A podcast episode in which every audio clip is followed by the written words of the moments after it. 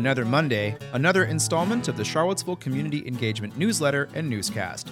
Today is October 26th, 2020, and I'm your host, Sean Tubbs. This installment is supported by those who have made a financial contribution to support the program, either through Substack, Patreon, or Venmo. All of it goes to a business called Town Crier Productions, which I formed in order to help me do this work for a very long time.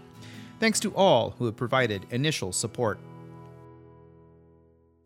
The seven day average for new COVID 19 cases in Virginia is now 1,064, as reported by the State Department of Health. On Saturday, VDH reported 1,088 cases, 999 cases on Sunday, and 904 this morning. There have been 3,581 fatalities in Virginia so far, all part of the 225,000 reported nationwide. The seven day average for positive tests is at 5% today, down from 5.1% on both Saturday and Sunday. In the Blue Ridge Health District, the seven day average for new COVID 19 cases is 31, with 44 reported Saturday, 36 on Sunday, and 14 today. That's a cumulative total of 25 new cases in Albemarle and 34 new cases in Charlottesville since Friday. There have been a total of 77 fatalities in the district since March.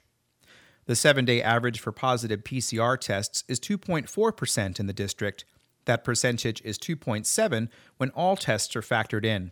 So far, a total of 96,286 tests have been conducted in the district. Our area is in the VDH's northwest region. As we begin the week, the trends for the region are 14 days of decreasing cases and 47 days of decreasing PCR positivity percentage. However, the number of outbreaks have been increasing for nine days. Visit the VDH page to learn more about these metrics. On Friday, the VDH unveiled a new dashboard that lists outbreaks in educational settings across the Commonwealth that are reported to the agency. Virginia Health Commissioner Norm Oliver said in a statement that a top priority is to reopen schools. By providing additional information on where outbreaks are occurring, we hope to provide a broader picture of the impact of COVID 19 and help communities decide where to place resources to prevent and control outbreaks. Given the changing nature of the pandemic, we felt providing these data at this time poses no risk to public health investigations or to compromising patient anonymity. The dashboard will be updated every Friday, so far, there are no outbreaks in educational settings listed from the Blue Ridge Health District. There was an outbreak in September at the Grace Christian School in Staunton that saw a total of 19 cases. There will soon be a new name for a project to bring a botanical garden to Charlottesville's largest park.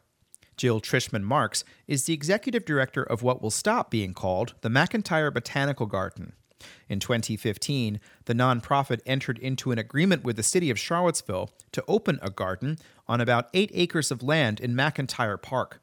The city chose us to be a partner because they knew that they weren't providing the uh, environmental education to the community that the community deserves. After the events of August 2017, we saw a dual mission, mission of a place where we could bring the community together Trischman Marks said many in the community did not feel welcome with the garden named after Paul Goodloe McIntyre, who donated the land to the city on the condition that the park be reserved for white people only.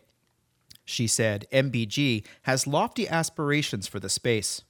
It's it's not just a place to study botany. It's a place to bring people of all ages and backgrounds together and learn about one another demystify who one another is.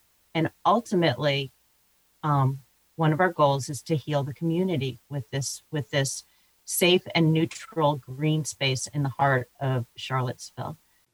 Trischman Marks said MBG has received over 200 potential new names for the organization and will unveil the final answer soon. Obviously, there were people who feel very strongly that that Paul Goodloe McIntyre had been very generous to this community and that we got some negative feedback about the idea of changing the name. The land that's been designated for McIntyre Botanical Garden was actually never part of the package of land that that um, Paul Goodloe McIntyre donated to the city. Trischman Marks said the organization continues to seek feedback on what people want the garden to be. A panel convened to oversee nearly 60 projects to address safety concerns on Interstate 81 met on Friday.